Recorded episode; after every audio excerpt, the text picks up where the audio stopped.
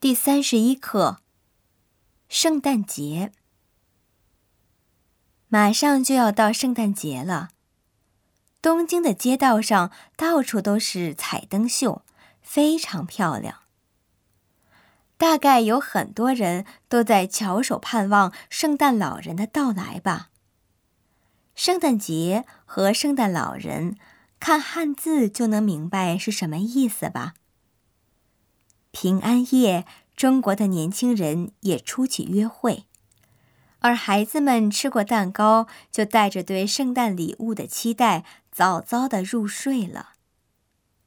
如果说和日本有什么区别的话，那就是在日本，草莓奶油蛋糕最受欢迎。世界各国都吃蛋糕，而蛋糕又有各种各样的形状和味道。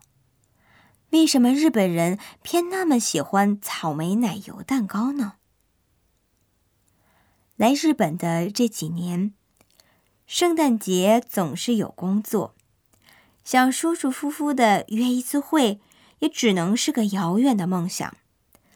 唉，今年的圣诞节又要去电台做节目。